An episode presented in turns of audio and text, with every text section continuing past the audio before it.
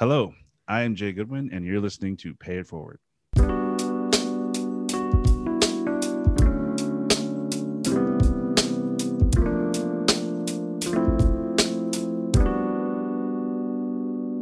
Today on Pay It Forward, we have Tia Cummings.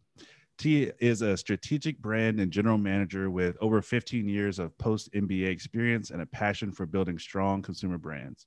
She's been consistently praised for cross functional team leadership, strategic and analytical thinking, finding and leveraging consumer insights, developing talent, P&L management, creating integrated marketing campaigns, and commercialization. And recently, she has become Senior Vice President, Global Brand Marketing Lead at Square. So, first, Tia, uh, congratulations. And second, Thank you. thank you so much for taking the time to chat with me today. Absolutely. Happy to be here. Yes. So, I always start these off with uh, simple stuff. So, like, where are you from? And what did you think you were going to be when you were growing up? Oh, oh, that's a good one. So, where am I from? It's kind of complicated. We moved a lot growing up. Um, my dad's career kind of just took us everywhere, but I went to high school in Chesapeake, Virginia. Okay. So I, I will claim that. And what did I want to be when I grew up? I wanted to be a scientist. So my father's a scientist. Um, he has his PhD in physical organic chemistry. And so I was going to do the same. I was going to major in chemistry, get my PhD, and and go into the science field. Hmm. Okay.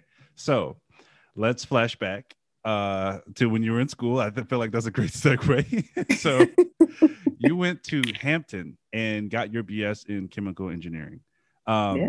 So first, I kind of wanted to just like, you know, hear a little bit about your experience attending an HBCU because my mom went to Benedict College in South Carolina. Oh yes. Um, and I went to University of South Carolina, so I didn't go to an. HBCU. And at my last agency, I got to work with some of the AUC institutions here in Atlanta, and I got to visit the campus, and I just had like this intense, like, not regret, but like what could have been, you know, like this Mhm. feeling of like, wow, like this place, like I was supposed to go here, like so.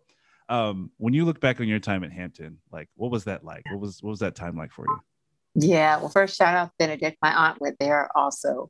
Mm. Um, we're big HBCU people in my family, and I really have to credit my parents. They were the ones who really pushed me to go to an HBCU. My dad went to HBCUs. Okay. My mom didn't, and she did not have the best experience. Mm. Especially this would have been, you know, in the '70s in the South, and so they were very, very adamant that their kids go to HBCUs.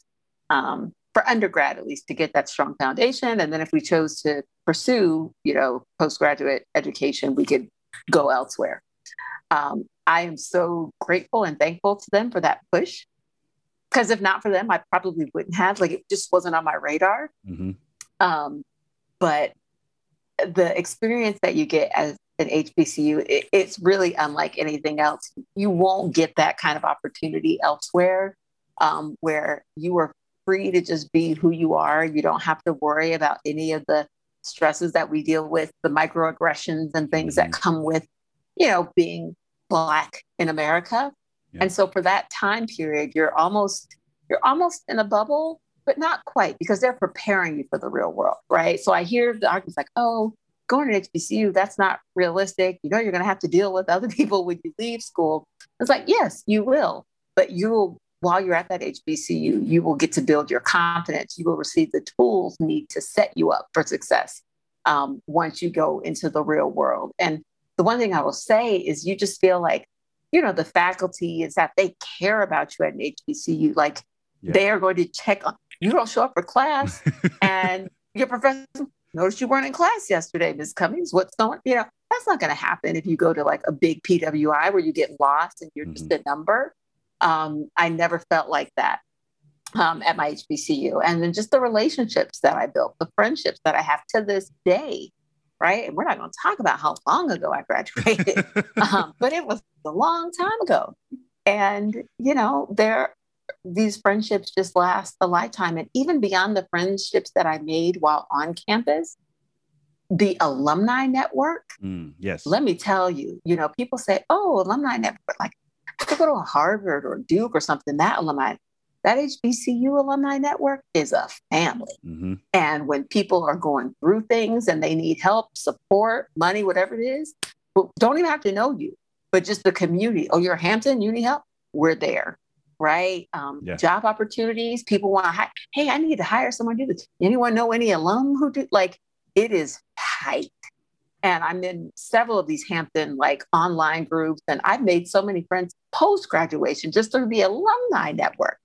So it, I encourage, I really, really do. Um, I would like to send my kids there one day whenever I have kids, but like it's just, I think it's an invaluable experience. And I highly encourage any young Black person out there looking at colleges take a look at HBCUs.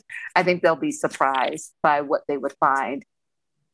Yeah, yeah, no, absolutely. I mean, that sounds really similar. So, so the work I was doing way back when um, was with Spelman, and we were working on um, uh, alumni giving and that sort of thing. So we got to talk Mhm. to a bunch of alumni and, and alumni um, for Spelman. But uh, I mean, they had some of the same like stories. Like, you know, I'm talking folks who graduated back in the 70s, and they're like, "Oh no, I know like like everybody." Like, Ride till I die. Yep. Yeah. I mean, it's so it's so it's so beautiful to hear that. Um, so I know earlier you mentioned that that science kind of runs in the family. Um, what drew you specifically to chemical engineering? Yeah. So I started off as a chemistry major. Like Mhm. I said, that, that's what I wanted to do as a kid. I was trying to be like my dad. And um, it was funny. My freshman year, my father was the one who said, You know, I really think you should take a look at chemical engineering. He's like, just on the off chance that you don't end up going to get your PhD, Mhm. an engineering degree is going to take you further, you know, with a bachelor's. And uh, I had no clue what chemical engineering was. But, you know, I tended to listen to my father. He gave good career advice. He was It successful. like I wanted to, wanted to be successful. So I said, okay, Dad. So, second semester, freshman year, I um, changed my major from chemistry to chemical engineering. Um, but again, I still thought, but I'll still end up going to get a PhD and I'll probably go into research and development in some industry. You know, I didn't know what. Like my father had worked in R and D in consumer products and uh, oil and gas, Hmm. and so I just assumed, yeah, you know what, I'll end up going to work in research and development for some big company too. Yeah. So after you graduated, that I guess that that was the that was the thought, right? While you were in school. But Oh, but that changed. That Yes. changed even before I graduated. okay, so so tell me what changed. Tell me what changed. Yeah. I, I know what So- happened next. So tell me. what. Yeah, yeah, yeah. So the summer after my sophomore year, I did a research internship at North Carolina State University. And the whole point of the program is you get to work with PhD students, right? And chemical engineering PhD students and learn from them and kind of see what it would be like. I hated it. I was miserable that entire summer. I absolutely hated everything about doing research in the lab as a Mm. PhD. It was so monotonous and boring, and I just run the same experiments all day. It was. I I came back my junior year. I said, "Oh no!" Yeah, I was like, "I will not be going to get a PhD," and uh, this is this is not for me. But I was like, "That's fine. I don't need a PhD, right?" Because my dad told me with this engineering degree, I could still get a great job Mhm. you know, when I graduate in research and development. So the next summer, summer after my junior year, I got an internship at Procter and Gamble, Mm. and I worked in research and development on Pampers, Mhm. uh, which was it was fun. Like I basically was designing new diaper prototypes and trying to figure out how do you make diapers better, more Yeah. absorbent, better fit. And so I was like, this is what I like, okay, this is kind of what my dad does, right? He's building these products that people buy and use every day. That's cool.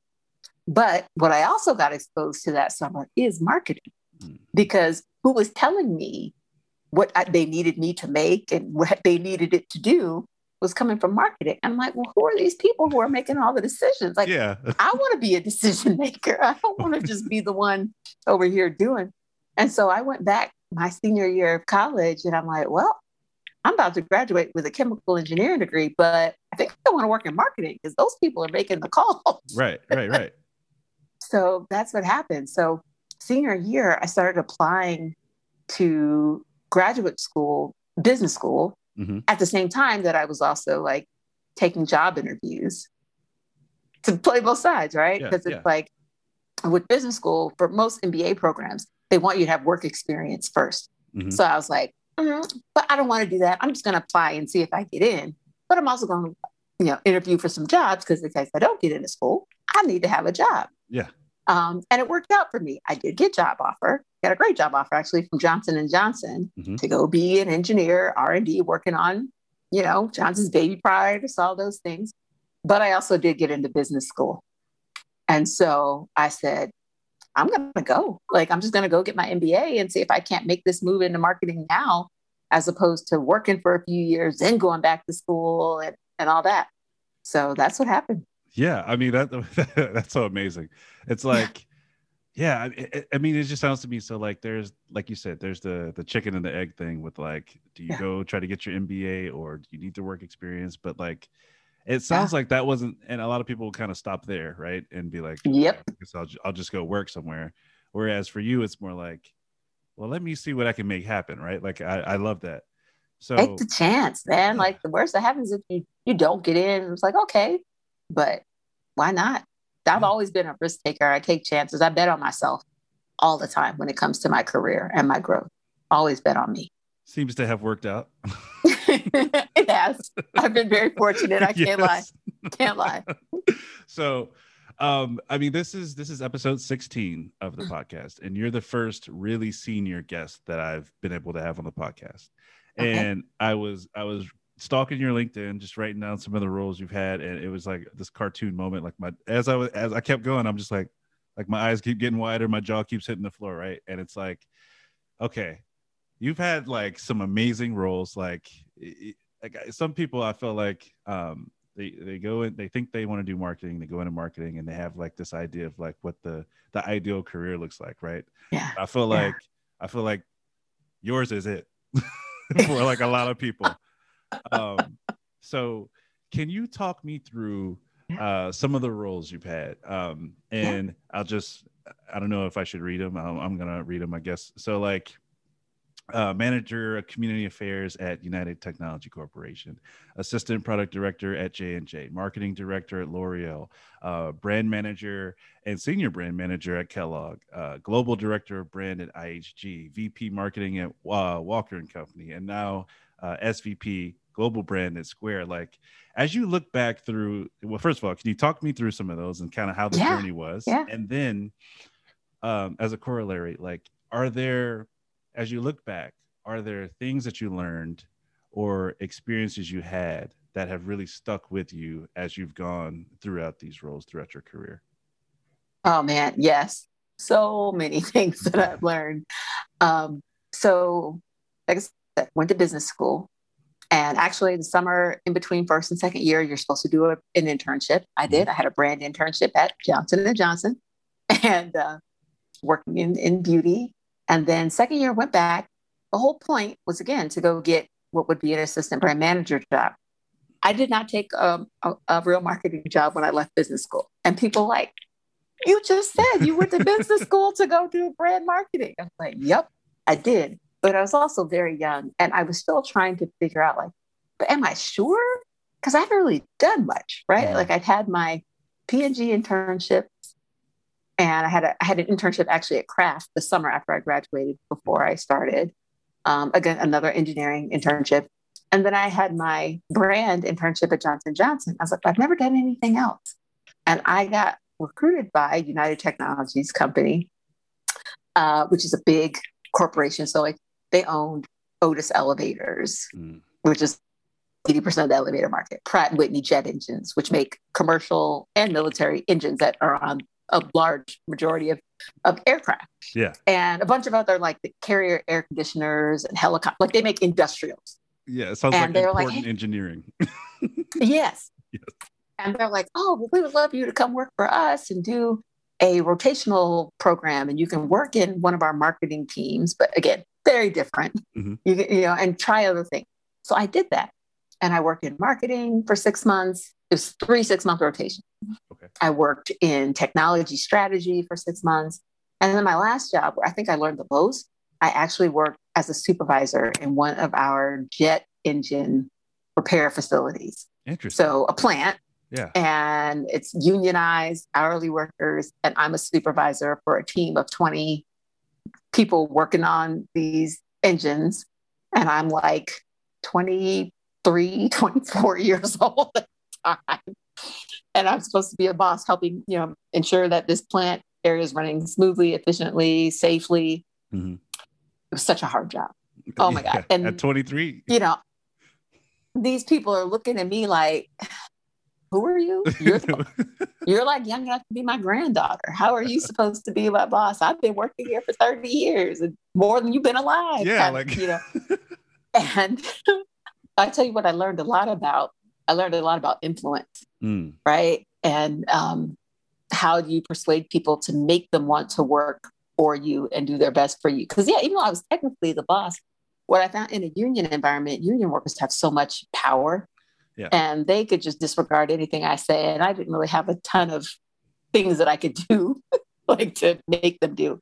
So I learned how to persuade. I learned how to influence yeah. and make them love me and how do you build people and rally them around a common vision and a common goal to make them want to work hard Yeah. and i tell you it was one of the hardest jobs i had but i learned so much and um, that has stuck with me over the years the skills that i learned in that job i still leverage today Well, let me ask you this: Hmm? What are some of the, um, uh, as you look back on that time, what are some of the, the the soft skills that you had to work on as you were learning some of those things? And the reason I ask is because if it's June now, probably back in February, I uh, I finally read uh, the Dale Carnegie book, How to Win Friends and Influence People. yeah And Yeah. that, that word, I got it circled on this paper over here. Like it just jumped out at me.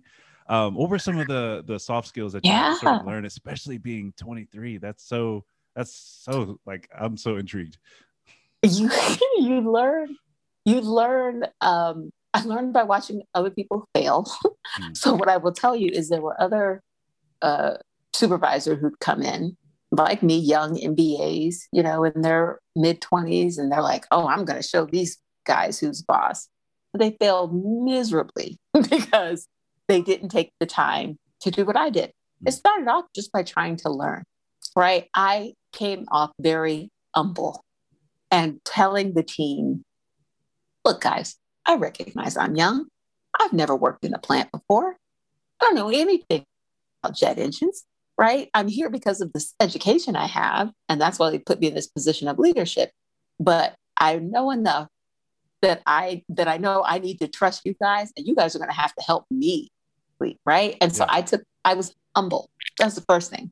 People like that in a leader, right? Not coming in as a know-it-all um, and then taking the time to spend um, with each of the members of the team like talk to me about what you do like how, what is it like repairing this part and how does this machine work you know showing an interest Yeah. beyond just okay i gotta cut costs and i gotta make sure we're delivering on time and boom boom boom like no let me take the time to show interest like okay you've been doing this job you've been here for 30 years talk to me about it you obviously know a lot yeah.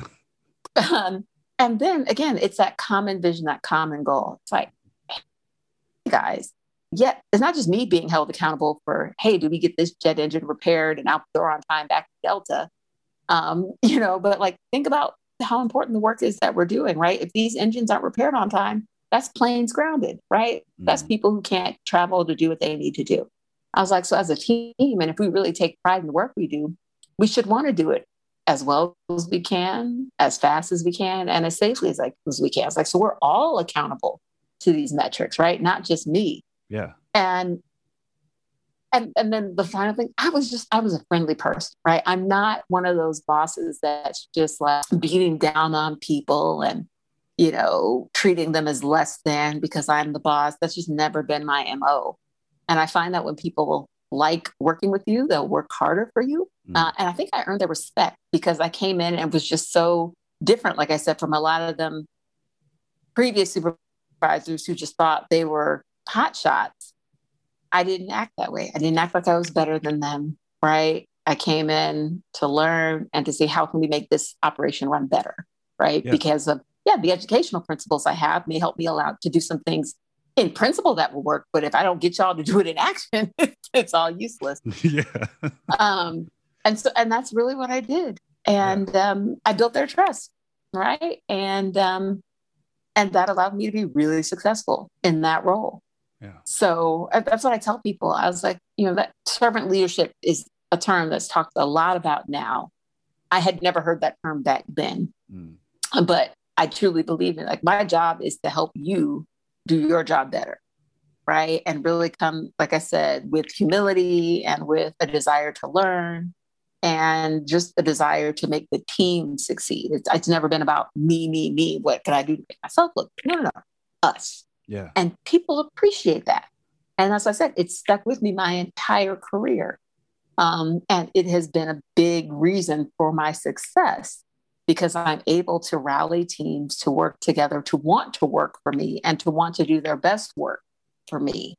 Mm. Um, and and then I end up, I end up winning. Yeah. I mean, you win, everybody wins, right? Yeah, And if exactly. everybody wins, you win. Um, Exactly. we I thought we were going to come to this later, but I know that there was there was something you mentioned um, when we first talked a couple of weeks ago, and it was like this idea of how hard it is to be a really good boss or a really good manager. Yeah. Oh, And yeah. I mean, it sounds like you know, like for you to have such a formative experience as far as your your growth as a manager, way back then. I mean, not way back then. That sounds wrong. Yeah, It was way back then. your- I didn't mean I'm way back. I old it, like- Jay. It's okay. It was. It really out- was. that came out the wrong way. I meant earlier in your career. Uh, it just seems like it sets you up like for such a such a great foundation for like just you know that just being woven into like who you are. You know, um, so that's Yeah. amazing. I mean, I mean, I want you to keep going. Yeah. Like, where where did you go after that, and and and how did Yeah, how did the yeah, yeah, career yeah. keep unfolding? Yeah. So, um, and yeah, we can definitely talk more about how hard it is to be a manager. That'll come up more as we get to some of my other leadership roles. Um, so that was the last rotation in that program that I did. And so then I was looking for, well, where do I go in the company for my full time assignment? And that's when I went to corporate headquarters to do community affairs, which is basically um, CSR, right? Corporate social responsibility Gotcha. and that term was just coming into use back then but that's what it was right helping the company develop a positive image in the communities we were in by you know donating to nonprofits and and all of that good stuff so i did that for a year and a half and in total i spent three years at utc and by then i was like you know what i do think i'm going to do brand marketing i think what I did way back in that internship at. Mhm. That's what I want to do. And so I started looking for a new job, and luckily, I was able to go back to Johnson and Johnson. it just kept popping up in my career. Yeah. Um, I was able to go back to Johnson and Johnson and start off as an ABM, right, an assistant brand manager, and um, it was great. Oh my god, I loved everything about it. Like, I, I viewed being um, a brand person as like running this business Yeah. and everything about it right i'm like responsible for like the packaging design and the pricing and any promotions we run and working with sales and how does it look on shelf and of course advertising and forecasting like are we producing enough production like it's everything and i loved that so it it was just like this is this is great i made the right decision right Yeah. so i was at j&j for like three and a half years. I worked on some really commodity brands, nothing sexy. I worked on pads, like feminine hygiene and toothbrushes. But um, I learned a lot about the fundamentals Yeah. of brand Yeah. management, right? And then I left to go to Pinnacle Foods, and I was a brand manager on Bird's Eye frozen meals. Um, so a lot of people know Bird's Eye frozen vegetables, but they also made the frozen skillet meals. And Okay. again, just so it went from personal care to food, and it's like, okay, is this any different? How does this work? Um, nope, it's all the same. So I learned the fundamentals of marketing. No matter what, pro- if you're working in consumer products, Mm. right, where you basically sell your product at Walmart or Target, the fundamentals of marketing do not change. Um, but it was still good for me to work in these different experiences. I left Pinnacle. I went to L'Oreal. Mhm. So worked in beauty, high end beauty. Um, L'Oreal wasn't a good fit for me. And I learned that very early on. Um, and a, I, a big lesson I learned after that, right? I got kind of dazzled by, ooh, it's L'Oreal. It's high end beauty, New York Mm-hmm. City, glamorous. And I did not do my homework on investigating is this a company I actually want to work for? Mm, What's their culture like? Am I Yeah. going to fit in here? I didn't do any of that because I was just blinded by the big city lights. And I learned very quickly, oh no, this is this is not this is not a fit for me. yeah. Um, I was miserable. And um, so I I left. I actually left without having another job, which Hmm. is something people tell you never to do. Like, no, just stick it out, look for your job. It's easier to find a job when you have a job. But the other thing I'll say, you know what's more important? Self care, There you mental health. yes. And my mental health was suffering being in that environment. It was toxic. Yeah. And I, so I said, I can't just stick it out. I was like, I have faith. You know, I know I'm good. I have, I, I can find another job even without having this. And yeah. so I left and I had a glorious few months being unemployed while I was looking, like while I was looking for a new job. And uh, I found a great new job at Kellogg's. Gotcha. Yeah, and that's when I moved to Michigan uh, to go work for Kellogg. Great company culture. Got to work on some really awesome brands, big brands, and that this was the first time where I actually got to do a lot of advertising and media. Mm, Because before I'd worked on some of the smaller, like I said, commodity brands where it was all about blocking and tackling and some of the the fundamentals of like okay pricing and trade promotions and those types. They weren't spending big, you know, media budget. right. Kellogg's was still spending big media budgets. They got the money. And- yeah. So I was like, man, I'm doing TV spots and big media plans and working with agencies and doing all these big campaigns. Oh my God, I had so much fun. So Frosted Mini Wheats, Pop Tarts, I had that was the most fun job I've ever had. Um, working on Pop Tarts. And I just got to do great work. And I'd say I really came into my own as a marketer. Like Mhm. I feel like I really honed my strategic marketing chops during my time at Kellogg's. yeah. And I also had one of my favorite bosses um, who I still talk to to this day and credit her with showing me how to be a really great leader. Alita Chase, and she knows, like I said, I still talk to her. And um, showing like how do you be a tough leader that pulls the best out of your people while still supporting them. Yeah. Um, and so Kellogg's was a fantastic experience for me. I would not be the marketer I am today if I had not gone to Kellogg's. And I can say that Mm, wholeheartedly. Um, and then I, at that point, like I'd been in CPG brand ma- marketing for 10 years. And I was like, this is great. I was like, but I kind of want to try marketing something different. Because, like I said, whether it was food or beauty, it's all the same. Like Yeah. the fundamentals of what you do, processes you follow are the same. I was like, let's try something different. And I was like, you know what? I love to travel. Let me see if I can go work for an airline or a hotel company. Yeah. Let me get some perks on the side. There we go. And so I started interviewing and um, ended up getting the job at IHG Hotels. And most people aren't familiar with IHG as a name because there's no real equity in IHG, but you know, it's Holiday Inn, Holiday Inn Express, uh, Intercontinental, Kimpton, like a huge portfolio. It's the third largest hotel company in the world, right? Marriott, Hilton, IHG. And uh, that was very different from CPG. It was much more pure marketing.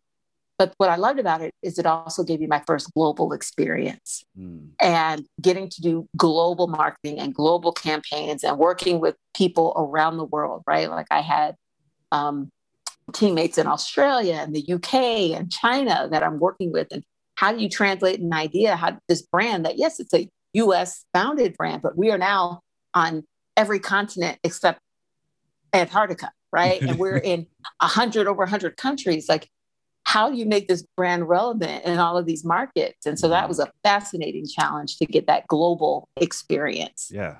Yeah. For sure. Um, Mhm. IHG, at my last agency, my director and another senior strategist came from IHG, IHG. and I think Oh, I I'm fairly sure they're a client of where I work now at Iris. Um, so Okay. small world. Um, very small world. So, well, I, I know we have a, a couple more places to get to. Um, just a this, couple. We're almost journey. to the end now. I, I'm, not, I'm not rushing. I'm, I'm just trying to keep a. Uh, I've got a, a, list over here of things I want to come touch back on because you. This yeah. is such a rich story. So. yeah, and um, so IHG right was going well, and I wasn't looking to leave yet. Right. I'm like, okay, this is good, and I got a call from not even a headhunter because she's not a typical recruiter. Um, but this woman who does work in like talent management, if you will. And she said, she sent me a note on LinkedIn and it was like, Hi, Tia, you know, you don't know me, but I'm trying to help a friend fill a role at Walker and Company brands, right? Walker and Company, for those who don't know, it's a health and beauty company, makes products for people of color. They had been recently acquired by Procter and Gamble about six months before I got this email. And she's like, they're moving their headquarters from the Bay Area to Atlanta, and they need a VP of marketing.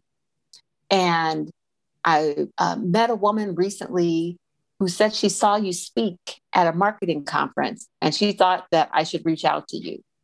I didn't know this woman who saw me speak. She didn't know me, but she was, I guess, impressed enough to tell, hey, you know, I saw this woman. You should just look for her on LinkedIn. Maybe you, you can, get, right? And, and and so again, another lesson like building your personal brand, networking, putting yourself out there. You never know who is going to help you find your next opportunity. A stranger sitting in an audience mm-hmm. passed my name to this woman who then called me to say, Hey, love to talk to you about this role.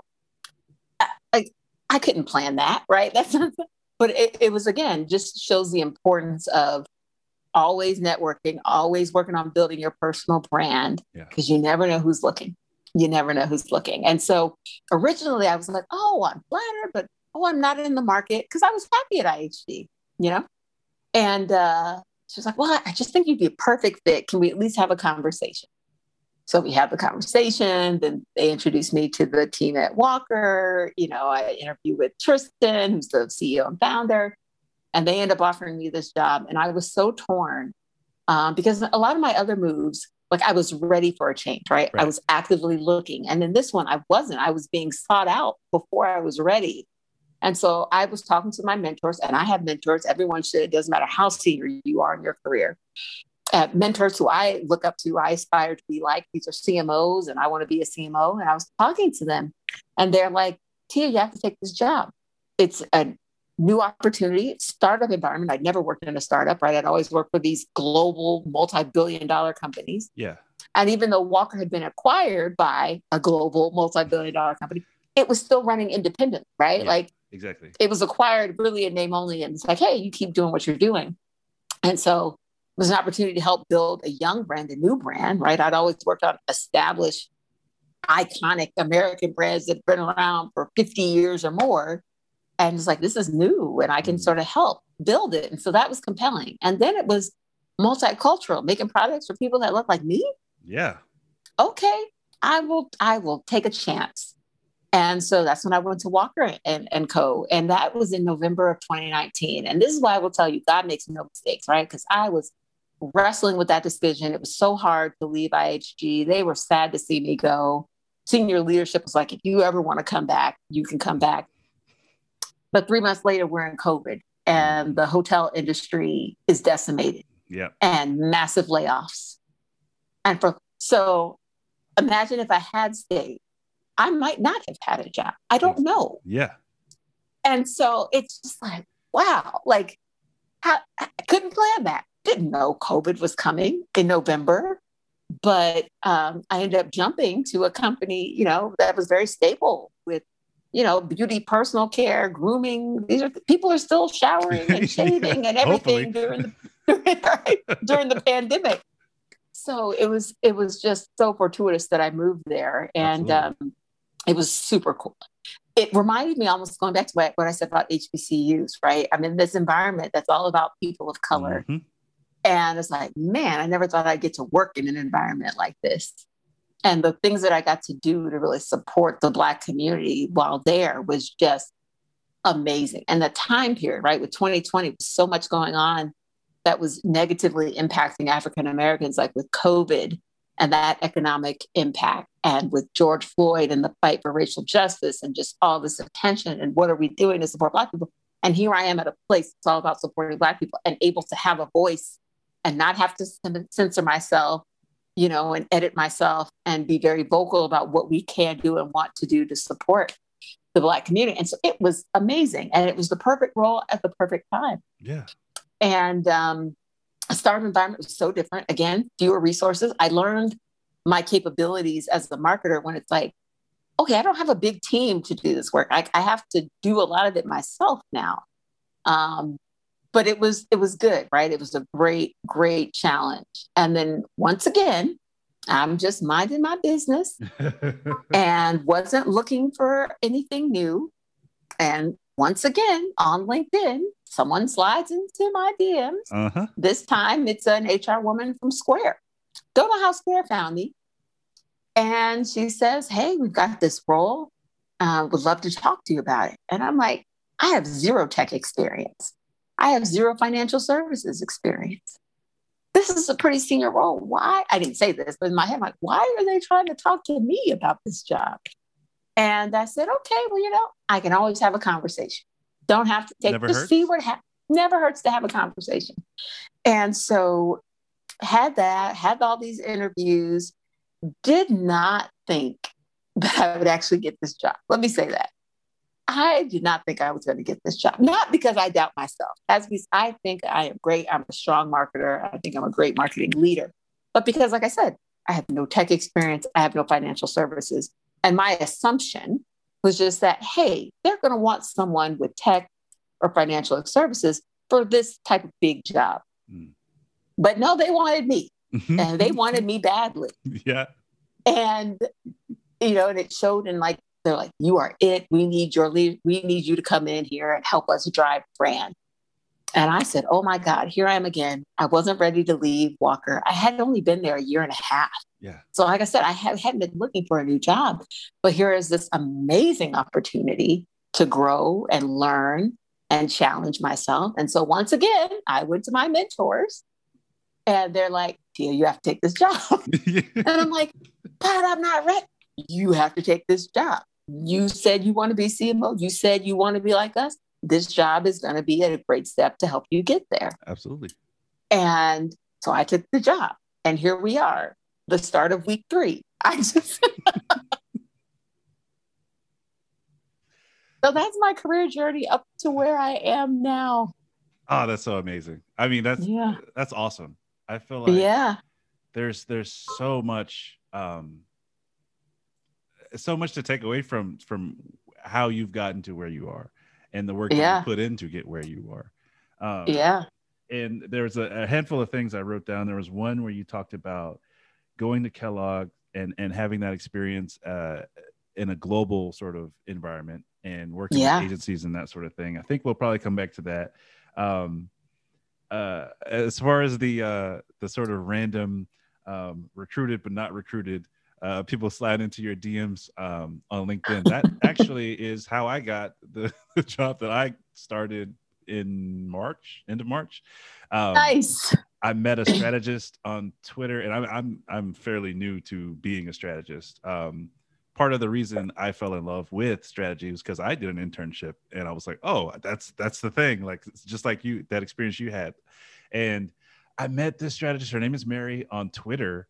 We never met in person we were supposed to at one yeah. point. She was in Atlanta and now she's back in New York. So we still have not met in person. She gave my name to uh, a guy named Jesse who is a recruiter, but not a recruiter. We just like, we talked on the phone for like, it's supposed to be 30 minutes, turned into like an hour and a half. We're like, oh, wow.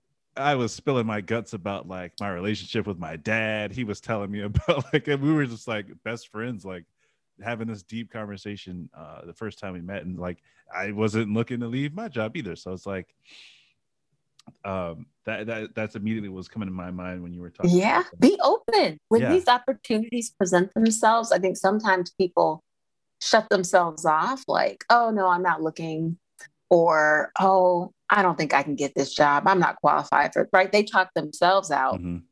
have the conversation. It's free. It costs you nothing. Yeah learn, go through the interview process. Exactly. Worst like, case, you at least get some practice interviewing, right? Um, and just see what happens because you don't know. There might be a great opportunity there for you that you didn't see for yourself, right? That just yeah. was meant to be. Yeah, absolutely. And that's that's kind of how I went. I was like, well, at the very least, I will either prove or disprove to myself that I could do strategy somewhere else. Yep. You know, sometimes it works out, sometimes it doesn't happen to work out this time. Yep. So, um, uh, mentors seem to be a recurring theme that we'll, we'll, we'll touch on in a second. Um, but I wanted to go back to something we kind of, um, you know, you mentioned it earlier, and it was like this idea of not being a good fit um, mm. and whether that's culture, just the, the job itself, that sort of thing. Mm-hmm. And so I want to ask you this in a, in a different way. And so to just ask you, like, have there been, um, as you look back, major obstacles that you've had to overcome, whether it be something like sort of the experience that you mentioned about like not being a good fit and, and being in a terrible mm-hmm. sort of uh, mental space as a result of that job and and sort of how do you sort to start to overcome those sorts of things yeah and I, what i will tell you about that experience is it wasn't a good fit. And um, the manager I had wasn't great for me and really made me doubt my abilities hmm. and made me think that I wasn't smart enough and I wasn't good enough. Um, and that was something I really had to deal with as I was looking for my next job. And when I got to Kellogg's, right, I it's like, okay, I got this job. I'm here. Okay, can I do this job? Right? Because I I had started to doubt. And this is what happens when you have let people get into your head and you have that bad experience and you let it make you question what you're capable of doing. And mm-hmm. I had to remind myself that no, I, I am a good marketer, right? I am a great marketer, actually. And just because that role wasn't a fit and me and that manager didn't mesh well doesn't mean that I cannot be great and that I cannot succeed. Yeah, especially and, with the the track record of success, right? Like, yeah, but at that point, I was still earlier in my career, right? Yeah, I was I only that. maybe five years in, five yeah, years in, and yeah. and so, um, and I've come across people who had the same thing. They've had leaders and worked at companies teams that made them doubt mm. their abilities and what they were able to do. And I have to remind them, so I'm like, go back and look at what you've done. Look at how successful you've been. Look at the wins that you've had. Don't let this one speed bump mm. cause you to doubt yourself and your capabilities. Don't let it hold you back because once you start to question, right, you could easily see yourself going into this self fulfilling prophecy. You start to think, I can't do it, so then I can't do it, or then you don't do it, and then you're right. And so don't let that happen, right? Remind yourself. And so I tell people, I was like, remind yourself, no, I'm great. I know it. I can do this, right? And encourage yourself. Yeah. To get out of that hole before you get stuck. Um, and then, like you said, right, I've bounced back in my career since. It's just been like this. And so um, I think that was really the biggest career hurdle that I had faced is knowing not to let other people tell you what you are capable of and what you can do. And the other thing I will say is don't let other people hold you back. Because one of the other reasons um, that I have made moves is when I start to feel like a company doesn't appreciate me mm. for what I'm bringing to the table, if right. I do not feel like, uh, you know, I'm being valued, or if I notice other people who don't look like me getting promoted who may not have my experience or my capabilities, mm-hmm. like, and I question like, what's going on here, right? I and companies will ask, oh, well, just you know, wait. No, I'm not going to wait because mm. I know I'm ready now and I can.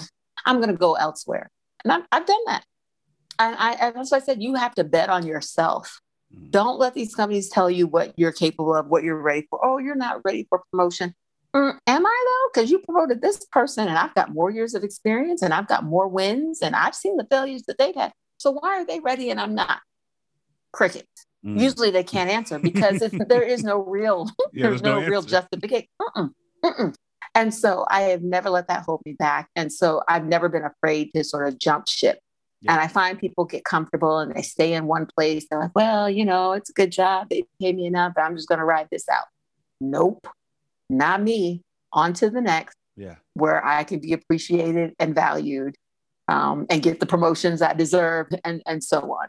Yeah, yeah, yeah. And and kind of on the other on the other side of of um I guess kind of what we're talking about is the the the space you allow other people to sort of occupy, whether that be in your head or your career, right? So yes. On the other side of that, you mentioned uh, at least three or four times where mentors have come kind of stepped in and been yeah. like, um, you taking the job. Like, so tell me about um yeah. how you've how you've built those relationships with those mentors. Where where did they start? Where did they kind yeah. Of, how did that work?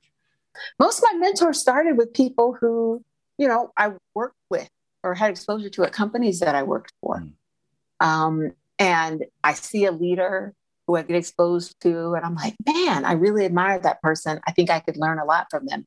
I'm going to ask them to be my mentor, plain and simple. I think a lot of people get scared, like, oh, I can't go ask that VP or whatever to be my mentor. Like, what would it? But nine times out of 10, the person is flattered and they're like, oh, absolutely. People like to share what they know, right? And so that's how I got them, right? Um, people who I respected and admired and just asked, Hey, would you be willing to mentor me? I really, you know, I'm, I'm just so I respect what you've done. I admire the way you do your job and, and the success you've seen. And I think I could learn a lot from you. And then I nurture those relationships because that's the other thing is it really is on the mentee to drive the relationship. Because if you're asking someone who's a senior leader to be your mentor, odds are they're really, really busy. And so don't waste their time and when you schedule meetings, come with an agenda, be prepared. Um, and it's on you to drive that relationship forward. I tell you, one of my other mentors, and this is, it's so funny to me, and she's a more recent mentor, right? Since like last year. Mm-hmm. We worked together at Kellogg's and were almost peers. I'll say we were maybe a year or so apart. I was a brand manager, I hadn't been promoted to senior manager yet and she was already a senior brand manager. Gotcha. She left to go work for Google. She was at Google for six years and then became the CMO of Kimberly Clark. Okay. and I was like? like, sheesh. Six years ago, we were just like down here at Kellogg, and now you way here at this yeah. global you know, multi-billion dollar company. And I will never forget, I reached out to her as soon as I saw that announcement on LinkedIn. I reached out to her, like, yo, first, congratulations. That is amazing. That is a meteoric rise. Super senior manager to CMO I mean, in six years. That's crazy. In six years. And uh, I was like, you gonna have to teach me your ways. like, you know, I was like, I just I need to learn from you yeah. and like because this is amazing. And you know, and it's a woman of color too. So Ew, yeah, even better. I, uh, so you know, and now she's become a mentor who I go to when I'm trying to to figure things out, and will continue to be, especially now that I'm in tech and she had tech mm-hmm. experience. So uh, you know, just look out for mentors around you. And, and oh, by the way, they don't always have to be senior executives, right? Like oftentimes I may have picked someone who was just one level ahead. So if I was a senior manager, manager, a director, if I was a director, a VP.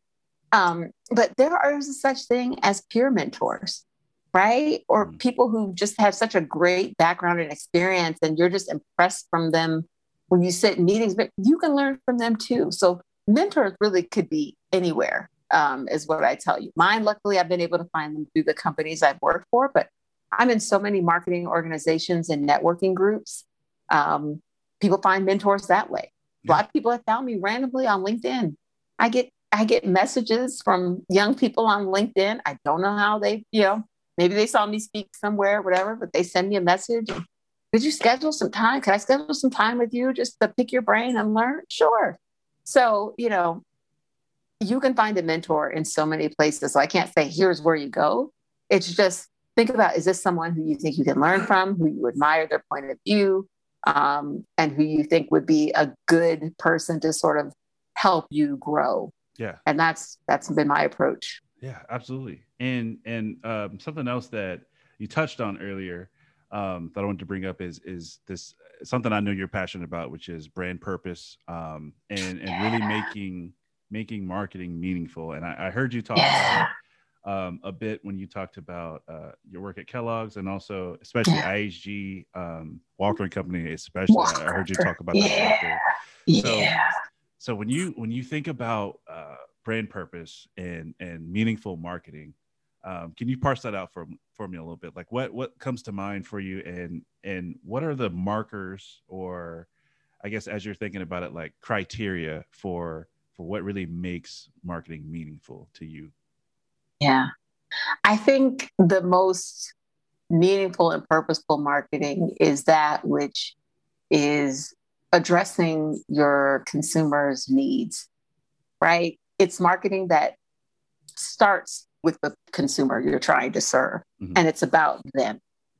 And how can I help them? How can I enhance their life or make it better versus, hey, I just have this product, you need to buy it, right? Right. That's to me and not a lot of brands do it well because so many brands get focused on, well, I just got to sell this product. And so I'm just going to tell you, here, here it is. Here are all these benefits and features without getting to know their consumer really, really well. Mhm. And so, you know, I talked about it a lot at Walker because the time frame that I was at Walker, our consumers were struggling Yeah, right? They were struggling because of COVID and people who were losing jobs and, you know, didn't have enough money. And they were struggling mentally because of George Floyd and the fight for racial justice was just weighing on them. And so as a brand, we had a decision to make. So yeah, we can continue to talk about our shave kit and our body wash, or we can talk to them about what do you need right now? How can we help you? right? If we say as a brand, we exist to support, like Bevel specific, right? We exist to support Black men look and feel their best.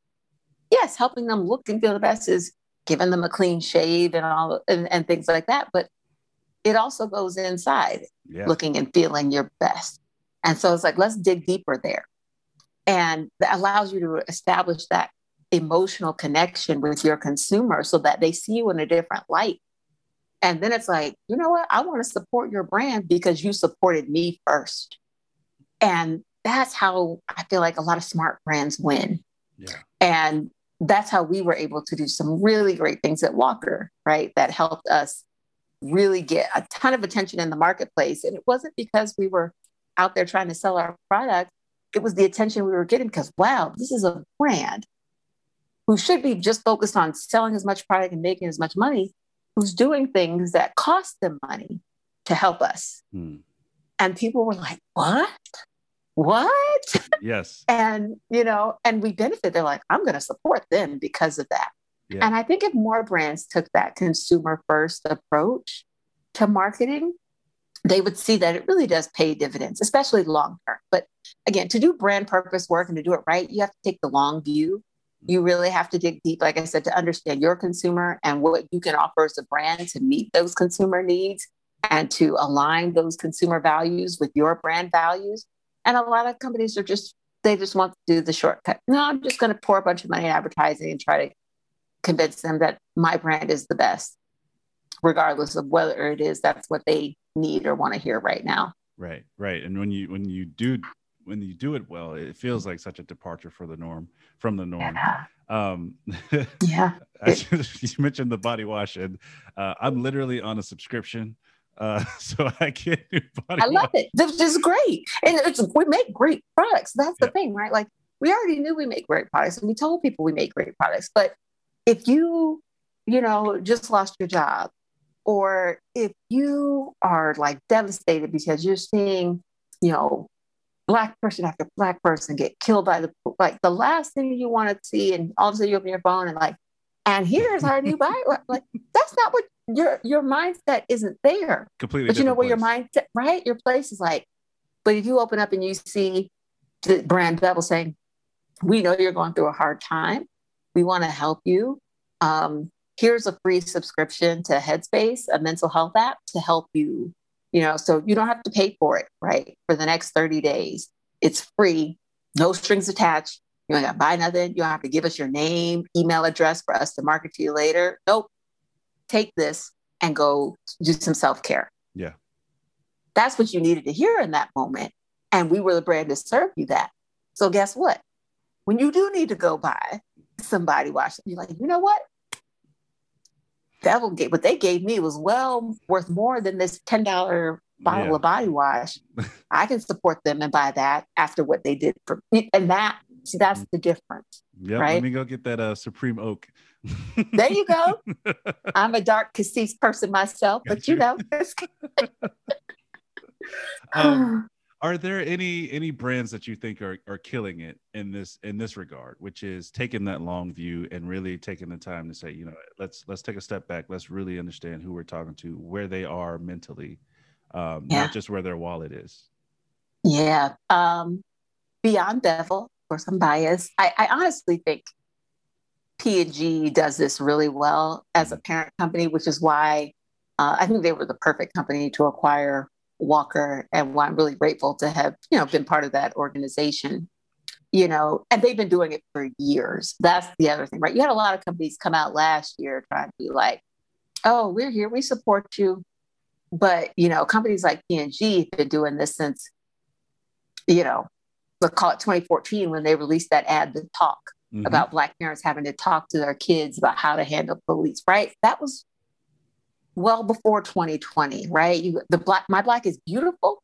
That's been out over, I don't know how many years, over 20 years. I feel like that platform, yeah. right? And um, and then you even like their non multicultural work, but you look at things they did like for Always, feminine hygiene pads. It's very again commodity. No one wants to talk about periods and pads, but they're like a girl campaign when they mm-hmm. came out talking about like, oh, you throw like a girl, you hit like, and talking about no, girls are strong and the strength of what like they are really, really good at digging into those insights because they spend so much time understanding their consumer and talking to them in ways that no one else is. And to me, that's that's the type of brand that does it right. Um, Johnson and Johnson, Johnson's baby. Oh my God. I feel like 10, 15 years ago, I would see those ads as a young woman, kids not on the radar. ads would make me cry. Talking, having a baby changes everything. It's it's right that emotional connection and talking about like being a new mom and what does that mean and like again someone who can't even relate like didn't have kids wasn't even thinking about it at that point my god but like oh like it just touches you these are the brands who take the time yeah. to really understand their consumer and create work that is meaningful that resonates that you're still thinking about all of these years later as you look back um, throughout the different companies you've been at and throughout all the different agencies you've you've worked with, um, what do you think is is some of the best work that you've been able to put out into the world? Oh, that's a tough question. It's like making me pick one one of my favorite children. Like who, who does that? I don't have any children, but at this point, my campaigns are like my yeah. babies. I don't know if I could pick a favorite, right? Because I've had some that were just amazing. There were some at Kellogg's that I did that I feel were really breakthrough that won awards, mm. um, which is awesome. Um, the work at IHG, getting to do a global campaign, my first time, like something that launched in the US and Canada, Mexico, and UK and China all at once, like that's meaningful. But I, I mean, if I have to pick, it really may have to be the last campaign that I launched at Walker and Co. with Bevel. And again, it was just because it launched last year. It was a love letter to Black men mm. in a time period where Black men were not feeling loved. And it was personal. Yeah. And, you know, I usually work with agencies to come up with creative concepts.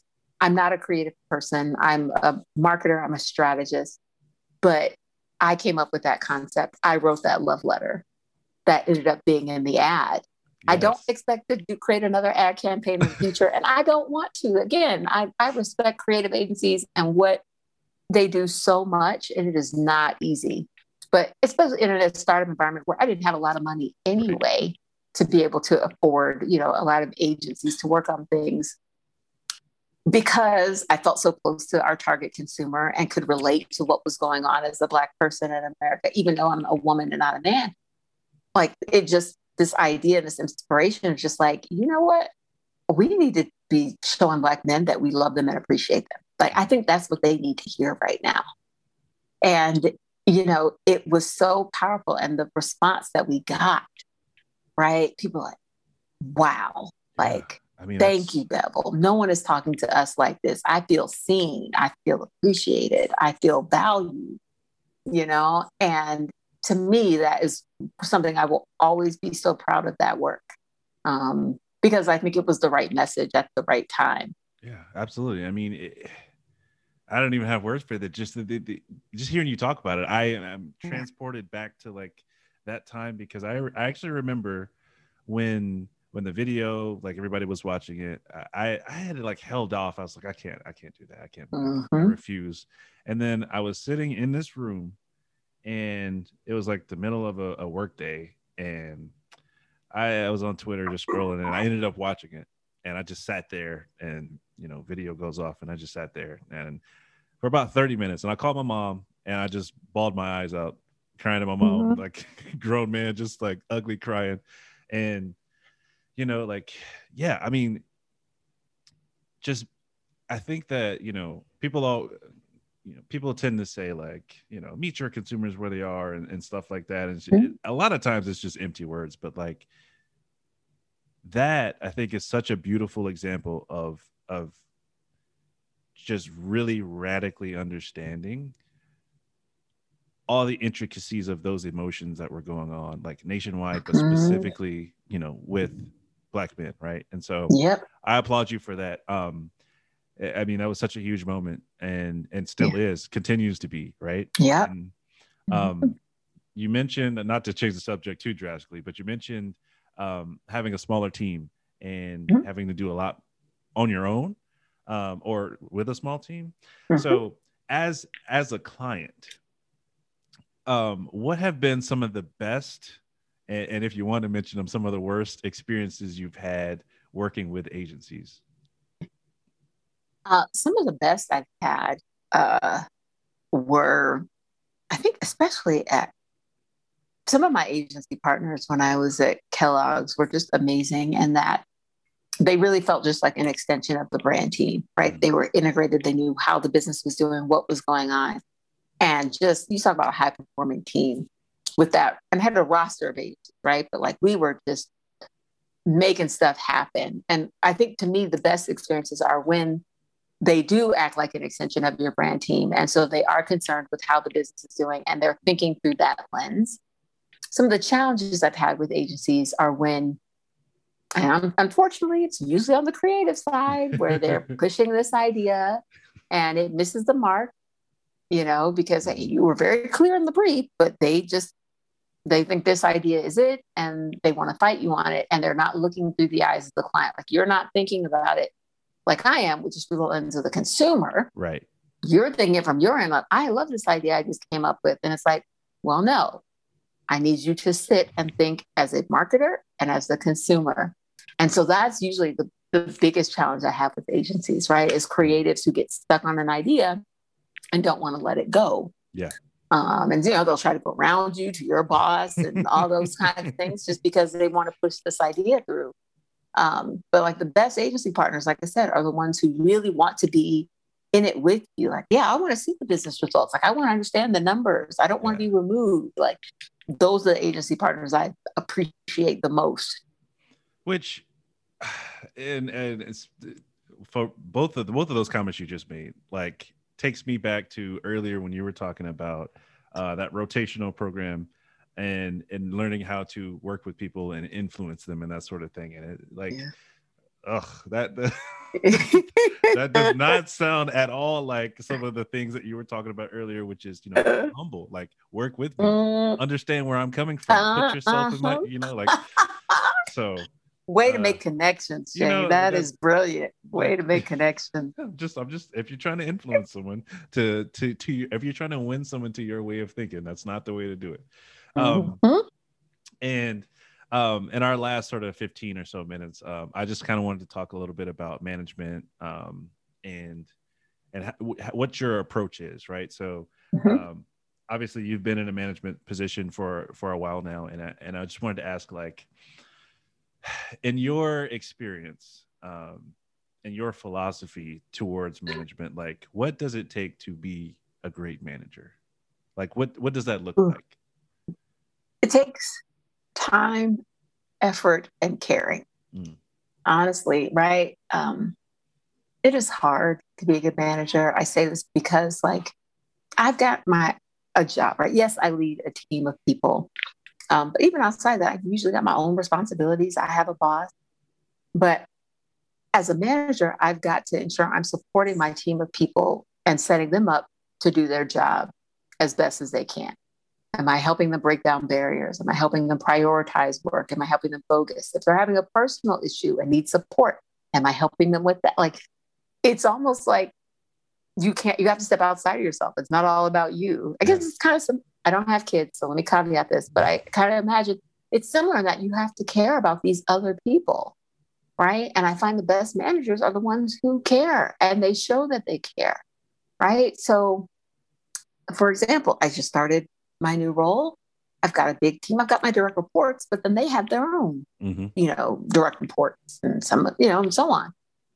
And I said, okay, what I want to do within my first few weeks, I want to meet everybody on the team, right? Even beyond just the people who report to me. I want to meet everyone. I want to get to know them. And it just shows that, hey, I care about, I care about you guys as people. Tell me about yourself. You know, what motivates you?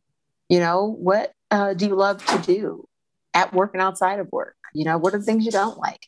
And so it's important for me. It takes time to do that. Mind you, my calendar looks crazy because I'm Yeah. trying to meet with all these people.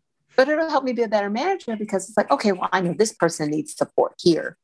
Or this person, they said they're not very good at this. So if I want to help them grow, I'm going to have to give them opportunities to work on this. Mm. Right. And that's where I said it's just, it takes time and it takes effort um, and caring just because if you're going to do these things, it's because you care.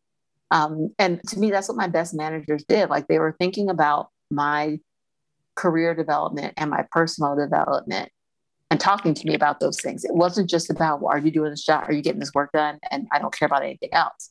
You have to care about the full individual Yeah.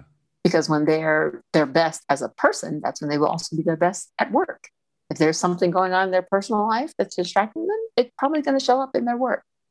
Um, and so, again, treating them as human beings, not just employees, right. and and that's what I think a lot of people struggle with. And you know, but for me, it's like I treat them how I want to be treated, Mhm. and you know that means letting them shine not taking credit for their work not micromanaging just being there to say hey what do you need to be your best okay then that's what i'm here to do Yeah. it sounds simple and in principle it is but it's the work required to actually do those and the time right? Your days are longer. You it's just it's tiring right? You're giving a lot of yourself Mm. to a bunch of other people. But um, at the end of the day I, I personally find it very rewarding. I maintain really strong relationships with almost everyone who's ever worked for me Yeah. um, at any company and, and staying in touch and it you know and i i really i love that. Have there been any life lessons or or just things you've learned about yourself um, through managing other people? oh that's a good question. Um, yes because it's funny when you see you can have blind spots right? And then you see someone exhibiting a certain behavior you're like oh why are they doing that? Like that's not helping them at all. Like oh this person's a perfectionist they're worried they don't only want to show me something after it's perfected and Mhm. like no but why don't they come to me earlier i can help them and then it's like oh oh you start to realize You're like, things that you do yourself mhm. and um, all the time, all the time. You know, like you'd be coaching someone and how, oh, you should do this and help them do this, and you're all the time thinking like, now see, see, you know, you need to take this advice yourself.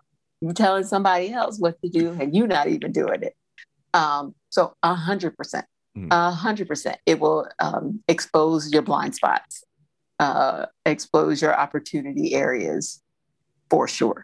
Yeah. Yeah. Well, I always end uh, every episode with the same four just standard questions. So the first of which is is what something you're reading or listening to or doing um like right now like what what's something that's on your mind and what what about it um is particularly like inspiring or what's something you've taken from it mm-hmm.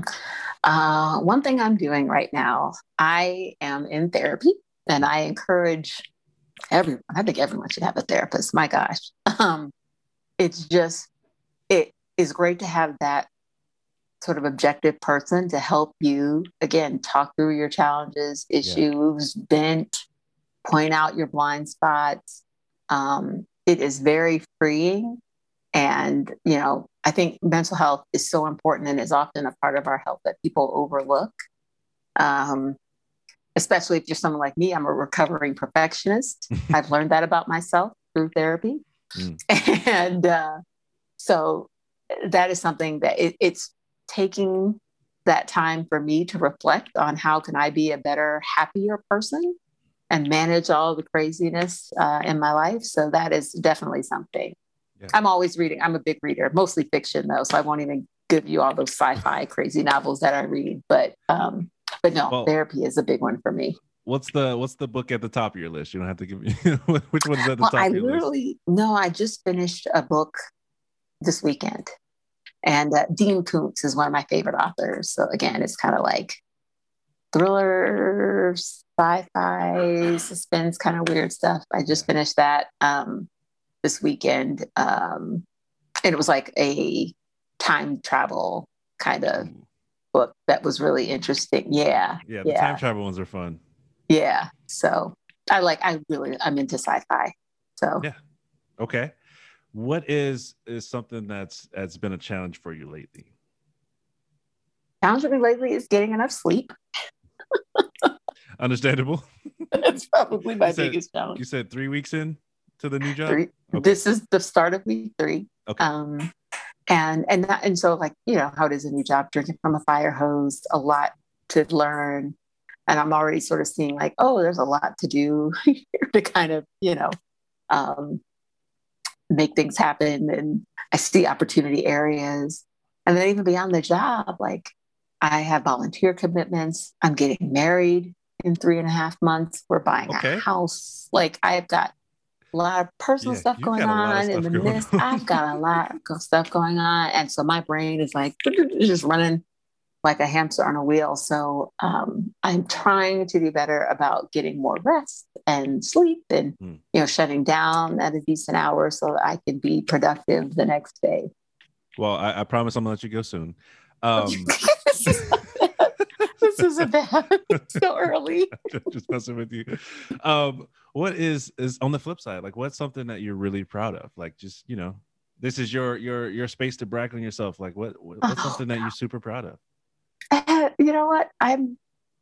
I think I am proud of my resilience. Yeah. Right, like everyone, 2020 was a rough year. Right, like even professionally, things were going great for me, and they were personally. I suffered losses, a lot of loss, and you know, and that's always hard when you lose people you love and your family. And um, everything that was going on with being isolated through COVID and everything that was going on with the fight for racial justice, just being Black, like it was exhausting. Yeah. And uh, so I, I'm honestly most proud of just my resilience for getting through it and staying positive. And now, you know, I'm in this year where there's so many blessings flowing into my life. Like I said, the home, the husband, the, the new job. And so it's just like, I think being able to hold on to get past all of yeah. the the bad stuff. So I'm really proud. Like, sure, I'm there's always career things, but I tell people all the time, like, I'm ambitious. I'm all about being successful in my career. But what matters most is the personal stuff. And like, are you taking care of you? And you know, focusing on when you when you die, you're not man, I wish I worked more. I wish I made it to CEO. No, no that's, that's not, not that's not what's coming up. And so I think I'm just I'm proud of my resilience and I'm proud that I've really kind of started to, to figure out this work life balance mm. thing a bit more. Yeah. Um, I mean, things are things sound like they're looking up. Yeah. yeah. Um, normally the last question is what's a piece of advice a uh, piece of advice that you would give to someone who listens to your episode. But I tweaked this last one for you. So this oh. one is what is the best piece of advice someone has given you? And and then what is one piece of advice you would give to someone who listens to oh. um best piece of advice, take risk. Especially with like especially with your career. Mm. You know, um don't be complacent. Don't just stay in one place just because it's comfortable. And, um, and this is a big one, right? So if you're not feeling happy, you're feeling, you know, stuck, leave. Go get a new job. If it doesn't work out, okay, you try to go get another job. Like, and I, I just tell people like, take that risk, right? To to better. So, so that was a really good, you know, piece of advice. And it's really the same piece of advice that I tell people like, bet on yourself. Um, but the other piece of advice I will say is take care of yourself, right? That self care is critical, and you cannot be successful long term if you aren't taking care of yourself. That's physically and mentally, right? Yeah. That taking time to unplug. I, I do think everyone should get a therapist. I realize not everyone can afford a therapist, but you know, those mental health mindfulness apps, learn to meditate, whatever it is that you think finds you peace and just gives you time to reflect, do that. Do that. Working, uh, being a workaholic never helped anybody in the long run. And again, someone had to learn that. Recovering perfectionist, recovering workaholic. But um, those are the two things. You know, take risks, bet on yourself, never stay complacent, and then take care of yourself. Where can people find you online? Uh, find me on LinkedIn. I am pretty active on LinkedIn. Uh, very easy to find Tia Cummings. Uh, and you can also find me on Instagram. I am Tia Cummings. Gotcha. Well, that is a wrap for for this episode of Pay It Forward, and and thank you again so much for for joining me. Um, I mean, this was an amazing episode. So, to everyone listening, uh, you know, please rate, review, like, subscribe, whatever you do to podcasts, pretty much wherever you listen to them.